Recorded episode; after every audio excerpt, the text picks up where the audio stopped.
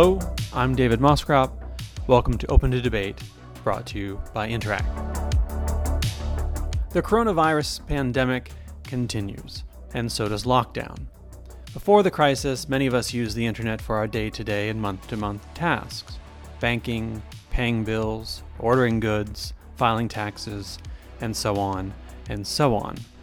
During the crisis, more tasks will be done online by more people. And no doubt, this trend will continue into the future as we add new tasks and new people learn to do them online. Now, some of the business we do online requires a digital identity. We must be able to trust that identity, trust that it is safe and reliable. Moreover, we must collectively believe that there's value in having an online identity, that it doesn't lead to further commodification of our actions of ourselves, and that its proceeds, especially those which come from our data, are returned, at least in part, to the consumer. Moreover, past breaches call into question the security of digital identities, as do concerns about the surveillance state and surveillance capitalism. But there's no going back. Indeed, we may not want to go back. The question then is can we protect our identity online? On this episode of Open to Debate, I talk with Debbie Gamble, Chief Officer, Innovation Labs and New Ventures, Interac. You'll note that Interac is a sponsor of this program. While that hasn't affected the editorial direction of this episode, indeed it has perhaps raised the bar for adequate critical intervention, it is something to keep in mind as you listen. How are you doing online and offline? I'm doing great, thanks, David. I, like everybody, adjusting to our new norms. But relatively speaking, I'm trying to do my best to be healthy, stay engaged, be inspired, and I'm finding it strangely productive at home. So, all things considered, I'm great. Thank you for asking. I've also been strangely productive. And one of the, the side benefits of recording this by distance instead of in the studio. I mean, we lose some audio quality, but I can drink beer instead of coffee. So, well, there you go. If anyone is wondering why the episodes are suddenly much better, but so one of the things that we found is that our digital lives, while important before, seemed immediately and immensely more important. So, before we get into the sort of deeper dive into the benefits and risks of online identity, can you talk to me a little bit about why we need one and, and what that looks like? People like myself, we spend most of my professional time talking about digital disruption and an innovation and the need to look forward. And the situation we find ourselves in with COVID 19 is actually disrupting everything about our lives. So, this crisis is actually shining a spotlight, in some cases, on the need for further digitization, certainly of some aspects of our lives. And digital ID is one key component to that. If your listeners are thinking about what are we talking about when we're talking about digital identity, simply put, the way that I try to think about it is it means that we are able to prove who we are without being present and doing so as we typically do in person.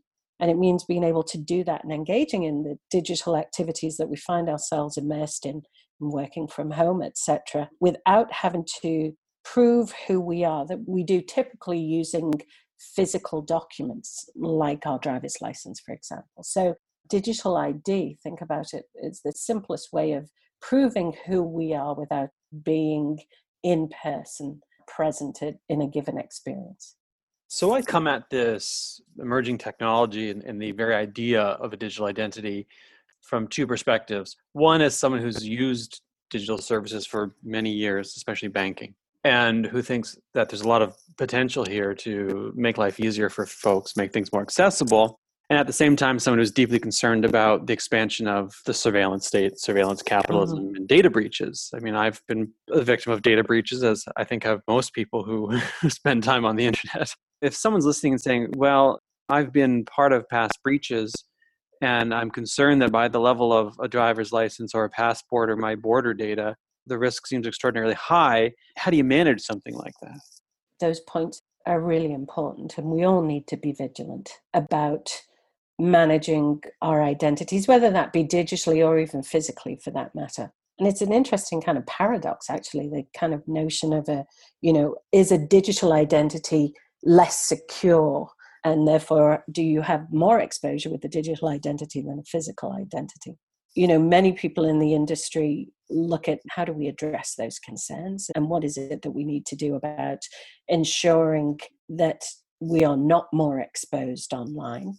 But it is definitely something that we all need to be super vigilant about and doing simple things like not sharing passwords, changing passwords helps. But you know, when you think about comparing the digital identity with the, the thing that we typically use to prove our identity is our driver's license. That's the credential we most use. And when you're asked to prove your age, etc., for example, going into a liquor store, you're actually sharing way more information about yourself when you provide a driver's license to somebody than if you just had to prove somehow digitally that you are of the age that you can legally purchase alcohol, etc.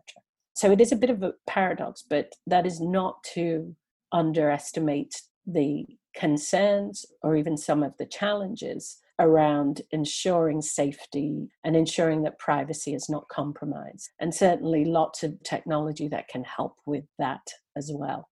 I mean, are we talking about this sort of idea of, of having a centralized source or database that feeds into a number of different services, or are we talking about having different services you know so would my driver's license be connected to my passport be connected to my banking be connected to my tax records which presents to me a much greater liability that if one is compromised they're all compromised versus having a bunch of different accounts people probably think if they think at all of estonia which has a sort of single mm-hmm. portal.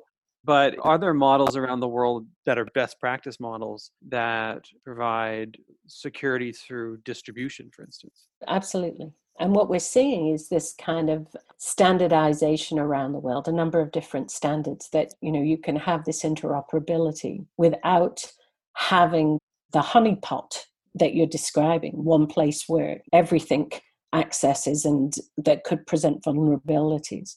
Companies like Interac the company I work for and many companies around the country are working to kind of figure out what are the right models, what are the right standards to embrace so that you have a flavor of interoperability. But there is not one place where everything is stored. That really needs a kind of collaborative model of the public and the private sector. That's the kind of philosophy that we embrace at Interac it's very unlikely that there will only be one solution to digital identity around the world. But what is very important is that there are some standards that are embraced, and there are best practices, as you said, that are embraced to ensure that those service providers are providing capabilities that deliver the convenience that many of us take for granted with the security that you require. So you mentioned, you know, you use digital access capabilities. You log onto your financial institution, you do so leveraging some credentials, you follow some best practices. Those institutions follow security practices to ensure that engagement is secure. But I don't think there is a kind of one size fits all, one place. That is certainly not the model that we support nor would I want one. And, in fact, I mean, some people listening to this might be a little bit surprised to hear this from me, but I prefer it to be a mix of public and private for the simple reason that I don't trust any one sector on its own. I mean, I want there to be tension and competition and cooperation and options for people rather than having one central database run by government or one company with all your information. I mean, I don't think absolutely anybody prefers right. that. That again, the question then becomes about liability. I've used online banking since before I went away to school, I think, pretty much from its infancy. I was an early adopter of online banking. I've never had an issue with online banking. I've filed my taxes online pretty much since you could. I was an mm-hmm. early adopter of that. I've never had a problem with the CRA. I've never had a problem with my bank. That said, I know people who have been involved, for instance, in the Life Labs breach of data. And we right. think that some sorts of data are, untouchable. Then we realize that our medical data ends up sometimes on the internet, on the dark web, and God knows where. How do we address the issue of liability? Well, I think before you even kind of think about the liability in that kind of scenario, you're actually looking at different levels of security to provide that convenient experience. So, you know, the levels of security of a username and password, for example, is one level. But when you add to that additional capabilities around security, fraud management, monitoring, all the things that you would expect, for example, at an institution like a financial institution, those best practices and standards need to be embraced across the board. That's part of what, you know, organizations in Canada like the CIO Strategy Council or DIAC, which is the Digital ID and Authentication Council of Canada. Those entities are allowing the public private sector to work together to kind of talk about how do you ensure that even if it's a private company that's using your data and providing logging capabilities to give you convenient access to something is also embracing you know high security standards at Interac we did a piece of research last year and we talked to canadians about how they thought about digital id and and overwhelmingly we got the response that yes we believe it's an important aspect of modern society as we all get used to those conveniences. But at the same time, we do things like share our passwords. You know, there is certainly a kind of best practices, what's the right model for the industry. But it is also very much about consumer education and ensuring that not only do we have the right kind of capabilities and tools that provide access to everyone so that you know when we are thinking about this from a country perspective and economy perspective those capabilities are available to everybody but there are best practices and standards that are used and that we understand as a society how to follow some of those best practices and not put my password on a sticky in the house or Yeah, my position is that if you're going to participate as a corporate or a civil entity in digital identification platforming, then you ought to be held to account. You ought to be held liable for breaches. You ought to have extraordinarily high levels of security. We ought to be able to communicate with your users in plain language so they understand what they're doing, et cetera, et cetera, et cetera. And yet, as you say, though, if then someone goes around and uses the same password for everything and they're Scrabble Go password gets compromised and therefore their CRA password gets compromised, right. then we've got a bigger problem. And you know, at the end of the day, it is everybody's responsibility as much as it is anyone's because you're only as strong as the sticky note on which your password rests, I suppose. Indeed. We're different people to other different people. My access to a social media account I better not be using, as you say, the same credentials and usernames and passwords that I'm using to access my checking account or my savings account or to log into my mortgage. So I think these things have to be fit for purpose. And there's great conversations, as I said, happening across the country as to what are those standards and how do we ensure that we can enable Canadians to participate and engage digitally and be confident their privacy is not being compromised. I'll do a very quick public service spot for people who are listening. Get yourself a very good password manager and have a different password for everything. I cannot stress this enough. There are best practices that you can look up from sources you trust. I highly recommend you do it. If you didn't do it today, then do it tomorrow because it makes a huge difference. I sort of routinely check on this sort of thing and combination of lucky and successful in, in resisting attacks.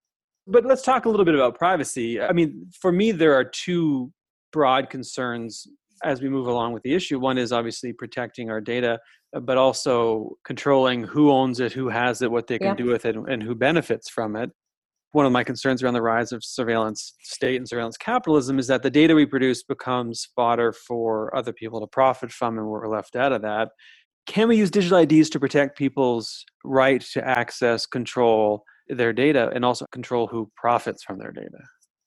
I think the first place to start in that is to ensure that we have an ecosystem that in Canada that actually supports the kind of creation and usage of secure ways to authenticate ourselves. And then from there, you can kind of layer on okay, well, if I have the ability to access and provide my authentication into you know whatever service it is and then from there you can actually think about layering on top of that great that how do I ensure that my data is only being used by the people that I want my data to be used by? There are various parts of the government policies being explored around our privacy and data rights, and I'll leave that conversation to somebody much more than myself. But you really need an ecosystem that's available to all Canadians to be able to actually have the capability to securely authenticate yourself first. And then you can figure out the best ways of, all right, who am I willing to share my data with? You know, am I okay with that being commercialized? How do I benefit from that? How do I ensure I'm not exposed with it, etc.? But you can't do any of those things without a digital ID system. So is it then the case that the digital ID system precedes subsequent controls? I mean, I suppose is it the case that a good secure digital ID system allows you then to potentially control who has access to what and what they do with it? I think they're in kind of lockstep. You know, you need a mechanism to be able to securely authenticate who you are, authenticate that you know you are connecting and engaging in the right entity that you believe you're engaging with. So I think they're actually parts of a bigger question. And then you can kind of think about data rights on top of that. I'm not sure you have to get everything in the digital ID ecosystem right before you can layer on top of that, but I do think they are very much connected. I mean, I'm willing to be convinced otherwise, but in my head, I have red lines. For instance, I very strongly support the idea of digital identification for banking, for filing taxes, for driver's license, for health services, and so on and so forth. I personally would draw the line at elections and voting because that is the one mm. final mm. frontier where if there was a breach, the costs are so extraordinarily high that you might never really be able to recover. But how far do we extend the digital authentication regime? I mean, are there limits to it? Or are we talking about digitally identify yourself for anything that requires ID? I think that's a massive societal question. I think we have to balance convenience and the relevant experiences we're trying to deliver to everybody with a secure mechanism that you're not compromising things that are core to who we are and who we are as a nation. So, I mean, how far does that go? That's again, I don't think there is a, a honeypot that allows you to authenticate who you are, but also tracks who you voted for. That seems a little extenuous to me, but I think they're big questions for us to get our head around. I think about this from time to time, but I'm especially thinking about it now because we're talking in the midst of a pandemic. Yeah. In which case, digital identity is probably saving lives. Now, that sounds maybe ridiculous on the face of it, but I don't think it is. I mean, to the extent that you're able to stay home and not have to go out and hand over a piece of hardware to someone, a license or whatever it might be, or even interact with that person, you're safer, right? I'm thinking about all the things mm-hmm. I'm doing from home you know typically i do for convenience but right now the stakes are much higher. So i'm inclined to think that that's utterly critical. And even as i'm talking and listening to you talk i'm starting to think maybe there is a degree to which it could apply to democracy as well given that elections might be risky in the months to come. They're big questions. I don't disagree that we kind of have to get our head around this. This is a new norm right? We're in this crisis parts of the world right now there's elections happening during the covid pandemic. And you know you kind of have to think about well what can we do to make that safer? I think safety and privacy are not mutually exclusive. We have to think of both of those things. I'm not sure that society is ready to give one up for the other.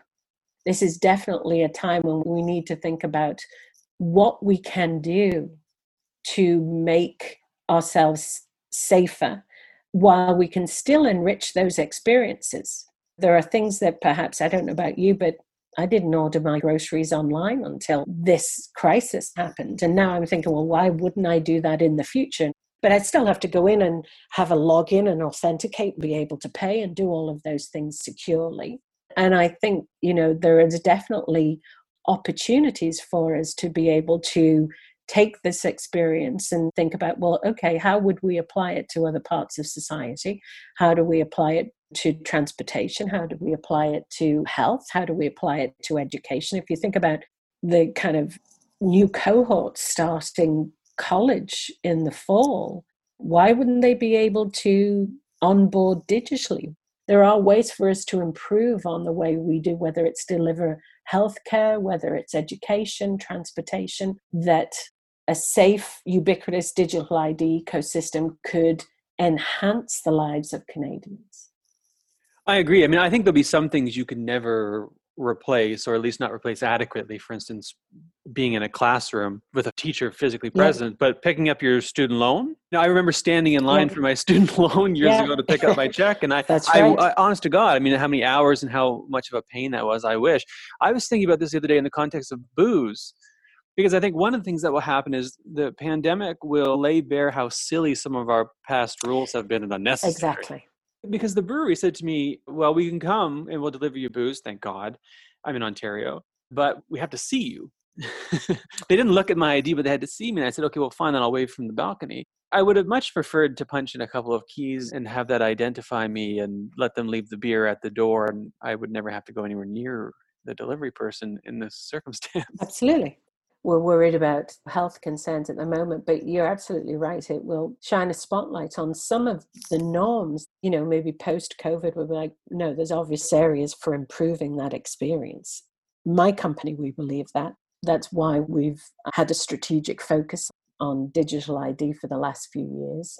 And you know, my industry is payments. So we've been doing that. As you said, you log into your financial institution uh, digitally. And so we're taking some of that experience and some of the capabilities that that industry has had for years and thinking about how do we apply that to other parts of our lives. I'm curious what the corporate landscape looks like when it comes to managing both competition and relationships with government. I mean, assuming that these technologies, as you mentioned, are going to be rolled out by different people in different mm-hmm. places and in different ways, which I think at the end of the day is for the best because it creates ideally some tension, but also better technologies. How, yeah. how deep is government involved in this sort of thing? They're deeply involved. And I think we, as Canadians, we want them to be deeply involved. When you think about the credentials that you use to prove who you are and that society trusts those core credentials come from your government. You know so when you're born or when you become a citizen when you get a passport when you get a social insurance number when you apply to get a driver's license when you get a health certificate when you open up a bank account etc so if you think about the prosperity value chain meaning throughout your life there are things that you do and that you typically start with a government credential to prove who you are. So, what do we use as Canadians to prove who we are the most? We use our driver's license. And you get a driver's license assuming you've got some other mechanism to prove your identity that your government has provided to you. So, government has to be involved. Without government being involved, the private sector can only go so far. Collaboration between the public and the private sector, we certainly believe is the way to kind of build an ecosystem that is ubiquitous enough to be able to service all Canadians. I'm usually very nervous about public and private partnerships, certainly on some things, but on this, I'm less so because I actually want there to be sort of distributed capacities and opportunities and tensions across different parties because I certainly don't want one group running the whole show who gets to access digital identity and who doesn't? Is there a potential that a well thought out digital identity regime could extend to more people than the current analog one? Because as always, there are winners and losers and people who are left out, but I'm wondering to what extent we can bring more people into this than we typically can. Well, I think that's the goal. We need to be able to extend it to all Canadians. You know, there's studies like the McKinsey study or, or piece of work that DIAC did last year was focused on the value of a digital identity to you know the viability and the health and well-being of a country typically measured in gdp and so you want to be able to have that capability you know if we're talking about digital identity as a means for society to improve and enhance how we interact, how we behave, how we work, how we play, how we engage with each other, then it needs to be made available to everybody. You know, we're lucky enough to live in a country that has resources that a majority of the country You know, if you think about technology and internet access, we've got a good portion of the population that has access to that, but there are some people who don't. So the telecommunications industry has been focused on this, other parts of the market have been focused on it. But I think to have a really vibrant ecosystem, it has to be inclusive to all Canadians. You mentioned the telecom industry. I mean, obviously, for this to work, there needs to be buy-in across industries. I mean, you have to yes. have access to a device, to the internet, if you're going to have a digital identity, right? If you are homeless or you're extraordinarily marginalized, don't have access to these things, it's going to be a problem. So, I mean, there's a bigger conversation to have about accessibility of basic services like the internet and, and where that yes. can happen and so yes. on. Is the corporate end, at least within your industry, more about the technology of databases and protocols and so on and so forth, or is it about the infrastructure of actual access points? I mean, what does it look like? It's about both of those things. You know, I can tell you from my company's perspective, very much part of our DNA, if you like, is about inclusivity. So we are Canada's domestic payment network, and that means that we have to service all of Canada. Our kind of approach to that is we service all of the Canadian financial institutions all across the country, whether that be the large corporates or the cooperative movements in the credit unions that service smaller communities and perhaps rural parts of the country and remote areas. I think it has to be very much a collaboration between the private sector and the public sector. It has to touch on some of the things you just mentioned. So it has to touch on the infrastructure and the operation and serviceability of that. It has to be able to engage in multiple distribution channels so that it actually serves the purpose of allowing Canadians to engage securely so that they can experience those more convenient, easier ways of doing things, whether that be as a consumer a member of society or even a you know a small or large business. I say this for the benefit of those who listen regularly and who know a little bit about my politics. I mean i come at this from the perspective of someone who wants a pluralistic market space and public space mm. i want there to be competing yeah. powers and authorities and groups and individuals and so on and so forth my concern is when power bundles up is this sort of thing at the corporate level competitive or cooperative between companies? So there has to be cooperation on, think about even electricity, right? So was there a race to get kind of the infrastructure around the country? Telecommunication space would be the same, banking would be the same. And then once that standard is in place, once you have the infrastructure and you've got the channels available, then the private sector can compete on the experience that leverages that infrastructure. So it has to be both. You have to collaborate to get that flavor of ubiquity. You have to collaborate to get to a standard set of capabilities so that you can have interoperability, so you can achieve that inclusiveness. And then once that's agreed on, then you can kind of imagine and create the kind of services your company can differentiate themselves with. So there has to be a flavor of collaboration and certainly our philosophy at Interac is that that has to be a public private sector collaboration. That's how we'll get the best possible outcome. I'll close out on this question, which occurs to me. I probably should have asked from the start, but it's just come to me now. Is this infrastructure? I'm trying to think about the nature of the public private collaboration, the partnership which I have mixed feelings about because obviously on some things I want it. I don't want the government to be running construction companies. So there's going to have to be people who in the private sector who are building bridges, for instance, and so on, and banks, for instance. Where does this fall in that sort of infrastructure service spectrum? It probably falls in both the standards to build the infrastructure and the enablement of the service. Hmm. And so if we go back to this notion of I actually get my certificates that prove my identity from the government. So if I go in to open up a bank account, I need to prove who I am. And how do I do that? I use some credentials that the government has issued me.